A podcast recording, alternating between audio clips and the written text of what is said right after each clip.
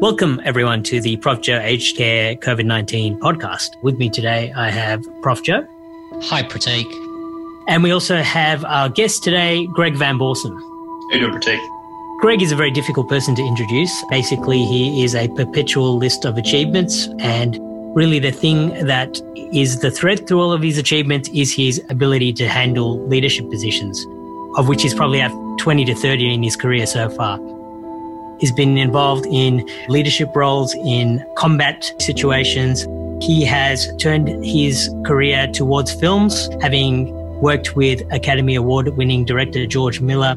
On one of those films, he was actually a co-director with George Miller. That's Happy Feet. And he shared an Oscar win during that job. He was also the combat choreographer on the new Mad Max movie. Now he's a national mental health advocate and speaks globally as Australia's first credentialed Toastmasters speaker. I think it's exciting to have Greg with us today, Pratik.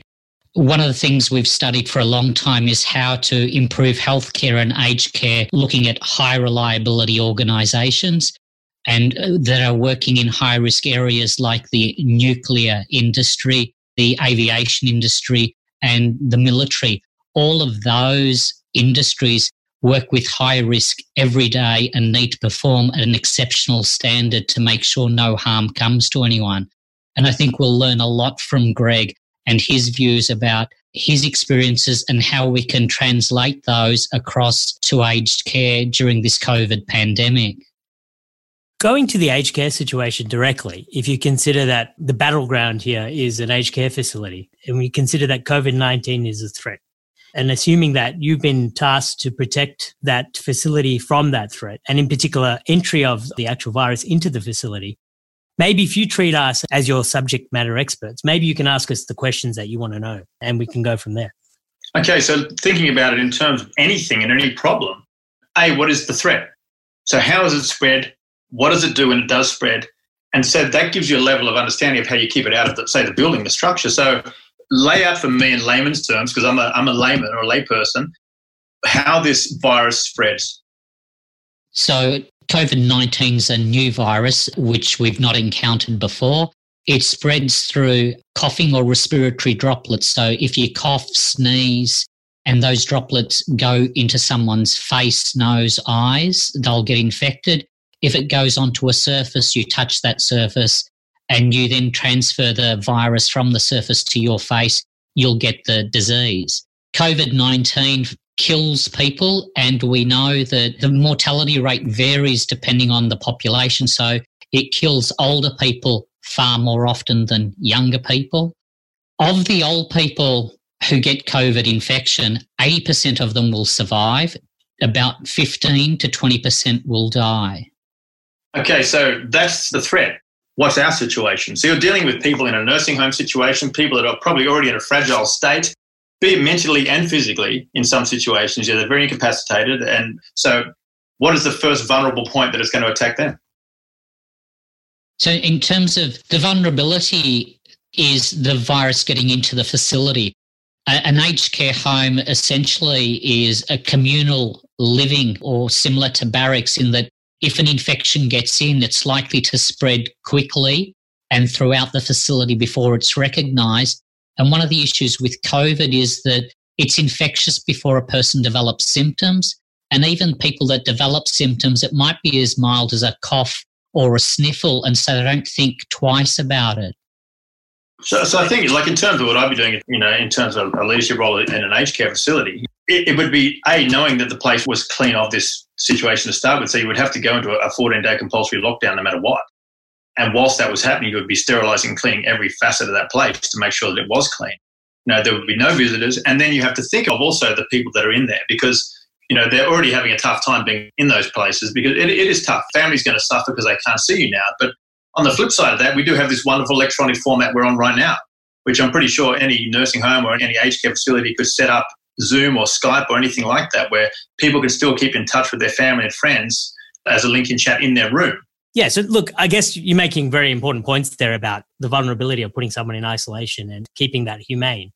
We've gone from a situation where we've got relatively junior people. So, in an aged care facility, there's a large number of personal care attendants and, you know, six weeks of qualification doing a course on aged care. On top of that, we've got nurses who are supervising these care attendants. And then on top of that, we have doctors that visit the facility from time to time. That's kind of the level. You know, there's never been a threat like this to aged care before where a virus could enter.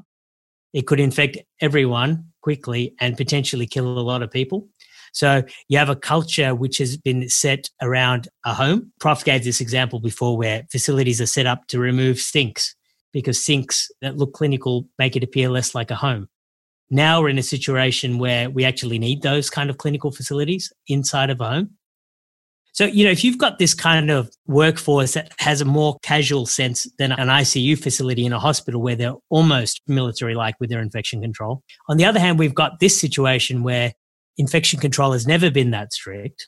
And we need to rapidly turn that situation into similar to an ICU to prevent the entry of that virus. How would you approach that kind of cultural change? Keeping it as a home style environment, I think, would be very important. But at the same time, what has to change first is two things. One is the mindset of the people that are there. And I think, unfortunately, what we've heard through the entire community, and especially it's been very media driven, it's, it's, a very big state of fear. Some things that I've seen over many years in every facet of work I've ever done and, and team leadership from the biggest corporations in the world along, uh, they lack team leadership.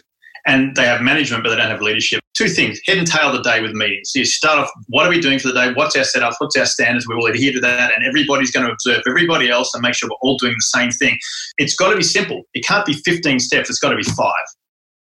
From that, you've got to get the person that is the best equipped to lead to be the one that is the voice of the people that are working there. At the same time, having an open forum and those head and tail meetings where everyone can voice their opinions on how the day went or how it didn't go and what we can improve tomorrow and you treat it as an environment not based out of fear, based out of we're going to attack this thing. And our aim for our aged care facility is to make sure we don't lose a single person. That's our competitive goal to make sure that everybody gets to stay and everyone gets to see their family again in the flesh, outside of doing Zoom meetings and all the other stuff.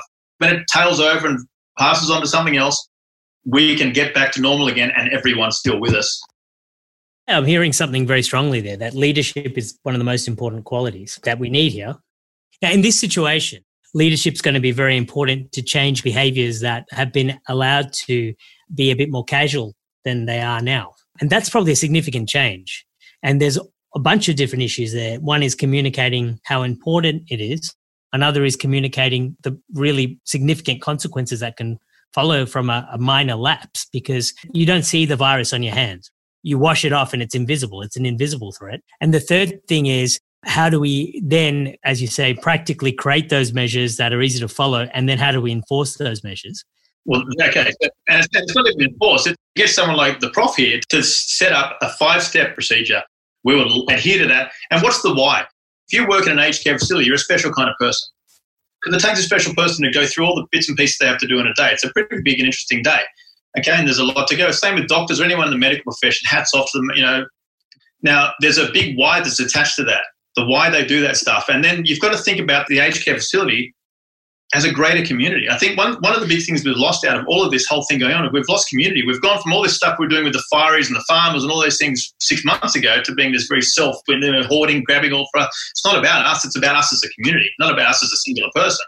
And the, the aged care facility has a whole extended family outside of that, which are all the people that are the relatives and the families of the people that are in that facility.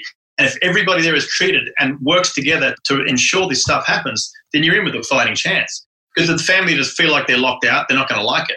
But if they're kept informed, the communication being the big key here, they're kept informed as, as to why, and yes, you will be setting up these procedures so people can still keep in touch. You're setting up a five step plan so your people are going to be safe. The staff, yes, you call it a procedure, but it's done for a reason. It's done because you want those people to be alive. You want to make sure that everyone sticks around. You know, and it's it's not said in such a clinical way if I come to you as a, an inexperienced person who loves working in aged care and wants to do the, a great job, and you say to me, you know, to facilitate this, we have to do, and you, you list it in such a way, I'm going to uh. but if you tell me that by doing these five steps, I'm going to keep Mrs. Jones alive, and I really like Mrs. Jones, she tells me great stories, you're attaching a why to the reason. So you're setting up pragmatic steps in place because you care about someone and you care about the, the people that are there because they're not clients, they're people. One of the issues in aged care and healthcare and myself is we've been doing hand washing and hand hygiene for 20, 30 years, and we think we've got it mastered. And when we've had the slips and lapses, nothing catastrophic's happened. And so when you pull everyone in to take them through the basics, we get offended. We think you're wasting our time. And we will say, I've seen it, I've heard it, I don't need to worry about it. How do you deal with that sort of? If you were going to be, if, if there was someone going to attack you right now, would you do a jumping spin kick? Would you settle into something much more basic and rudimentary to deal with the situation? You, you do what you're capable of and it'd be very rudimentary. Exactly right. So you must go back to basics. And the minute you think you're above and beyond what actually matters most, if everyone's going, we've washed our hands a million times, yeah, sure, so I. It doesn't mean I'm a professional. You've got to sit there and actually go through the process and, and be meticulous about it. And it's time for everyone in the profession to, to lead by example and go the extra step. And so that passes on. It's like an arterial system which goes down to the veins of the people in the aged care facility so they can understand the basic setup of what it takes to keep this disease out. And so this virus is spread if you're not, you know, directly spat on or coughed on or spoken to within a certain radius, like within the 1.5 meters. If it comes down to hand washing, then it has to be made an absolute massive national importance. We get the aged care workers together and we say to them, wash your hands because it's going to save lives. Now, I also say to them, this is how you wash your hands. And I lead by example and I do it and I don't take anything for granted. And I would be at the doorway every day when people came in for shift. I would be there, and you know me as I lead my teams. When I was on Happy Feet, I was there for 22 hours a day. I would sleep there, all that stuff. Even on Fury Road, I would get home at 11 and I'd be back out the door at 2.30, 3 o'clock in the morning, getting back on set to make sure everything was there. And I was there when everyone got there. There's no point in pretending you're a leader, leader of a team in any way, shape, or form if you aren't there. And so I would be there to wash my hands with them in the morning to make sure everyone had the drill down pat and go, guys, that is awesome. You talk them up, you tell them they're doing a great job and get in. Let's make this count. Let's make the day special. Let's make these people feel great that are isolated right now. Let's make their families feel like they're in good hands. Let's make everything a positive out of this and let's attack this thing head on because we can beat this.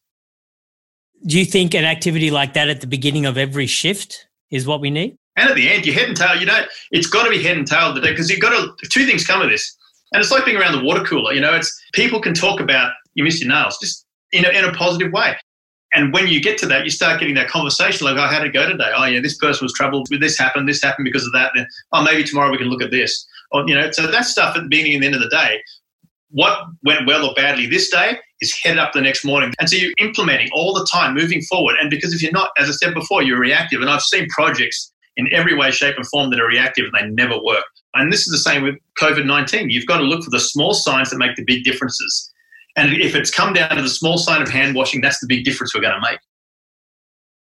Assuming that I show them how to do it, every single shift I'm there, I'm saying, how did we go with hand washing now? At the end of the shift, I'm there to reinforce the message again, regular reinforcement. And importantly, the reason why this is worth doing is because it is the single most important measure that we can take to stop COVID 19 entering a facility and affecting people.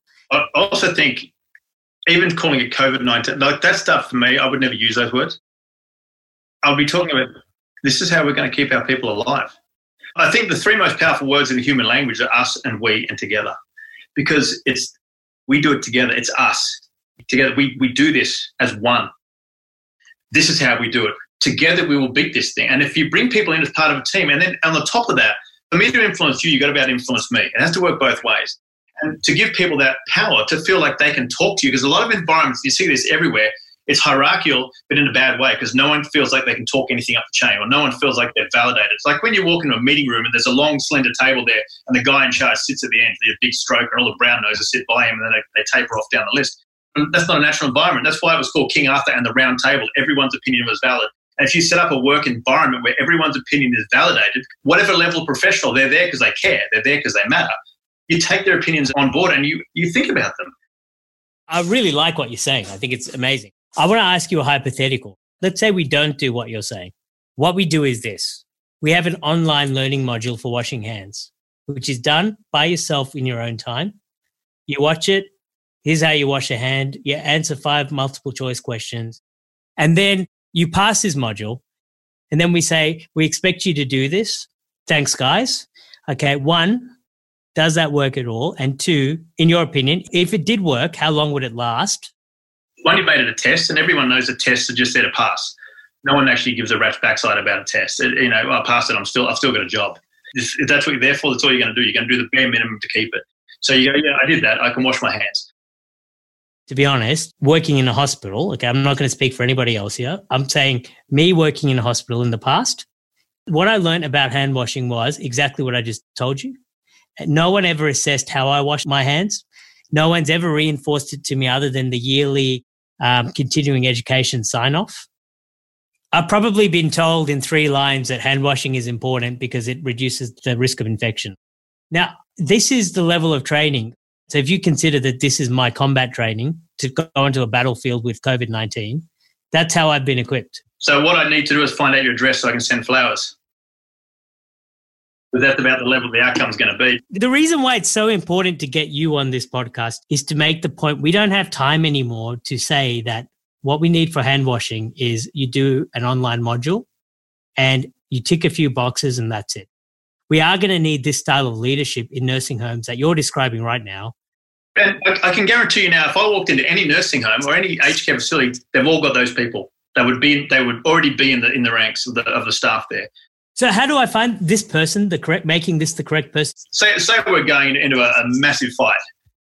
Which person's less likely to get me killed? You, you want to know that the person you're putting in charge, the people respect them. And respect is an earned thing, and it's because it does work both ways. You know, I'm, I'm a big thing of Leadership 101. I think leadership is so fundamentally easy, and it comes down to a very simple four letter word, and it doesn't start with an F, it's care. You've got to care. If you truly emphatically care about people, the way they speak, the way they talk to you, the way you talk to them, the way you treat them, the way you help them, the way you help each other, you're in good hands because people look out for each other. And that's how you build it. And because then you give them the reason about this is why we do this, guys, because our clients, our people, whatever you want to call them in, in the facility, you know, I would I would call them by name, you know, because you guys, you know, you care for Mr. Whitaker and Mrs. Jones and Mrs. You know, they're your people. You make it a very personal, heartfelt thing about why we do this stuff because people will attach to meaning. If you just make it, well, if you don't wash your hands and you fail the test, you're out of a job. People are going to do it once. They go, well, I did that. Look at that. I'm cool. And walk off and look after the next person. You know, and you get cross contamination. So you got to. There has to be reason attached to why you do something. What advice do you have to the managers who are fixed on roles? And what do you say to the people that want to stand up but are too scared because they're worried about what will happen to them? Both need to leave. You have to create the environment that's right. And if you don't have the right environment, it's never going to work. I mean, people have to feel comfortable. And I have no qualifications outside of being a carpenter. Yet I've won multiple national world titles, Academy Award stuff. The things that I've achieved are way above what could have ever been set out for my life. So you can't judge someone by having a piece of paper by the quality they're going to bring to the gig. You know, you've got to look at that person for the person they are what, what's under the bonnet of the of the motor. You know, what's what's in there? What's driving that person to be here? Because the human species, we want to learn, we want to grow, we want to encourage people. You know, we, we need all that stuff. And when that doesn't exist, people just tune out, and we don't want that. So we've got to stop looking at the at the six week course. We've got to look at the people for what they bring to the table and what they're willing to bring to the table and what they're wanting to learn and how they approach things. And you, that's what a leader does. They watch for that stuff and go, you know what, you would be a great person to have. What if I make you one of the, you know, in this position here, with with intent to teaching you how to lead more or giving you some more skills along the way. You know, and that's what makes great teams because there's no one thinks they're above or beyond. Anytime someone says you work for me, I'd leave. You know, we, we work together. I want to hear your version of the pep talk that you give right now. The manager who's been chosen to be the infectious control person. I want to hear that pep talk that you tell them from Greg to that person what you expect them to do if I was picking someone for this the the reason I'm picking you is, is, is this. It's because you, you might not be the best hand washer, but you care the most. It's, it's not because your techniques are the best. It's because you'll always want to learn more. And the more you want to learn is because you want to pass it on to other people, because you have a greater picture of what goes on out there. You're not thinking of you, you're thinking of everybody involved in this. If you lead by example and you do it properly, the best of your ability, then we've got a shot at beating this and we're going to save lives non-stop. And that's how we do this. Greg, pe- people don't know how to wash their hands and they're going to forget. And I don't know how I'm going to do this. So many people working here. I need some advice from a great leader like you. Please tell me how am I going to keep my people washing their hands properly? Put it in a song, put it in something simple people can remember, you know, an ABC of, of washing your hands. Because you've got to remember, if we keep it in short, sharp steps, it's easy to remember. When you've got lots of stuff going on, the more words, that, you know, never say in five words what you can say in three. The simple is going to work. Posters might work well. Sometimes they do. I'm not a big fan of posters unless they're done in a, in a funny manner. It's funny how humor works, but humor works really well. If it's just instructions, people don't read them. Have a staff member become involved. Like the more you can include people in what you do, the better we're going to be with this. Because the minute it's just a hierarchical structure where someone's opinion is everything, you know, and it's it's it's not going to work that way. It has to work together as a community. And the more we get that out to people in our staff, and we do it in a simple manner, which is enjoyable, people will do it. The minute it feels like a chore, people don't. And it's not because they hate stuff, the people just hate conforming. You know, and two things, reason matters. The, the reason, it has to be heartfelt. It has to be simple and it has to be fun. Now you're talking to the workers and you're trying to tell them that we're going to work on this together and that you're depending on them for this, and so is the residents. Watch over each other, not policing each other. Help each other. If you see something that needs fixing up, or you see something could be done better, or you, you offer up suggestion, we do this, and everyone has to be able to be free to speak on this stuff. No one runs anybody else. You may be in charge of something, that the decision might stop with you, but at the end of the day, we all get the final say. We do it together. And it's the only way to make this thing work. And that's how teams need to work in any environment. Yes, someone does get final say on this, but at the end of the day, if everything else under the bonnet isn't working, nothing's working. Greg's brought to life all the material that we've been teaching on patient safety and quality of care and if you want me to, to add the academic label, he's addressed a just culture, a reporting culture, an informed culture, a learning culture, a flexible culture, having the same risk perception, having attitudes to safety that we all agree with, and having safety related behaviour. But what Greg's done is brought it to life in a way I certainly never could have done. Knowledge is the best friend we can get. So the more you guys can get it out there to people, the better it's going to be.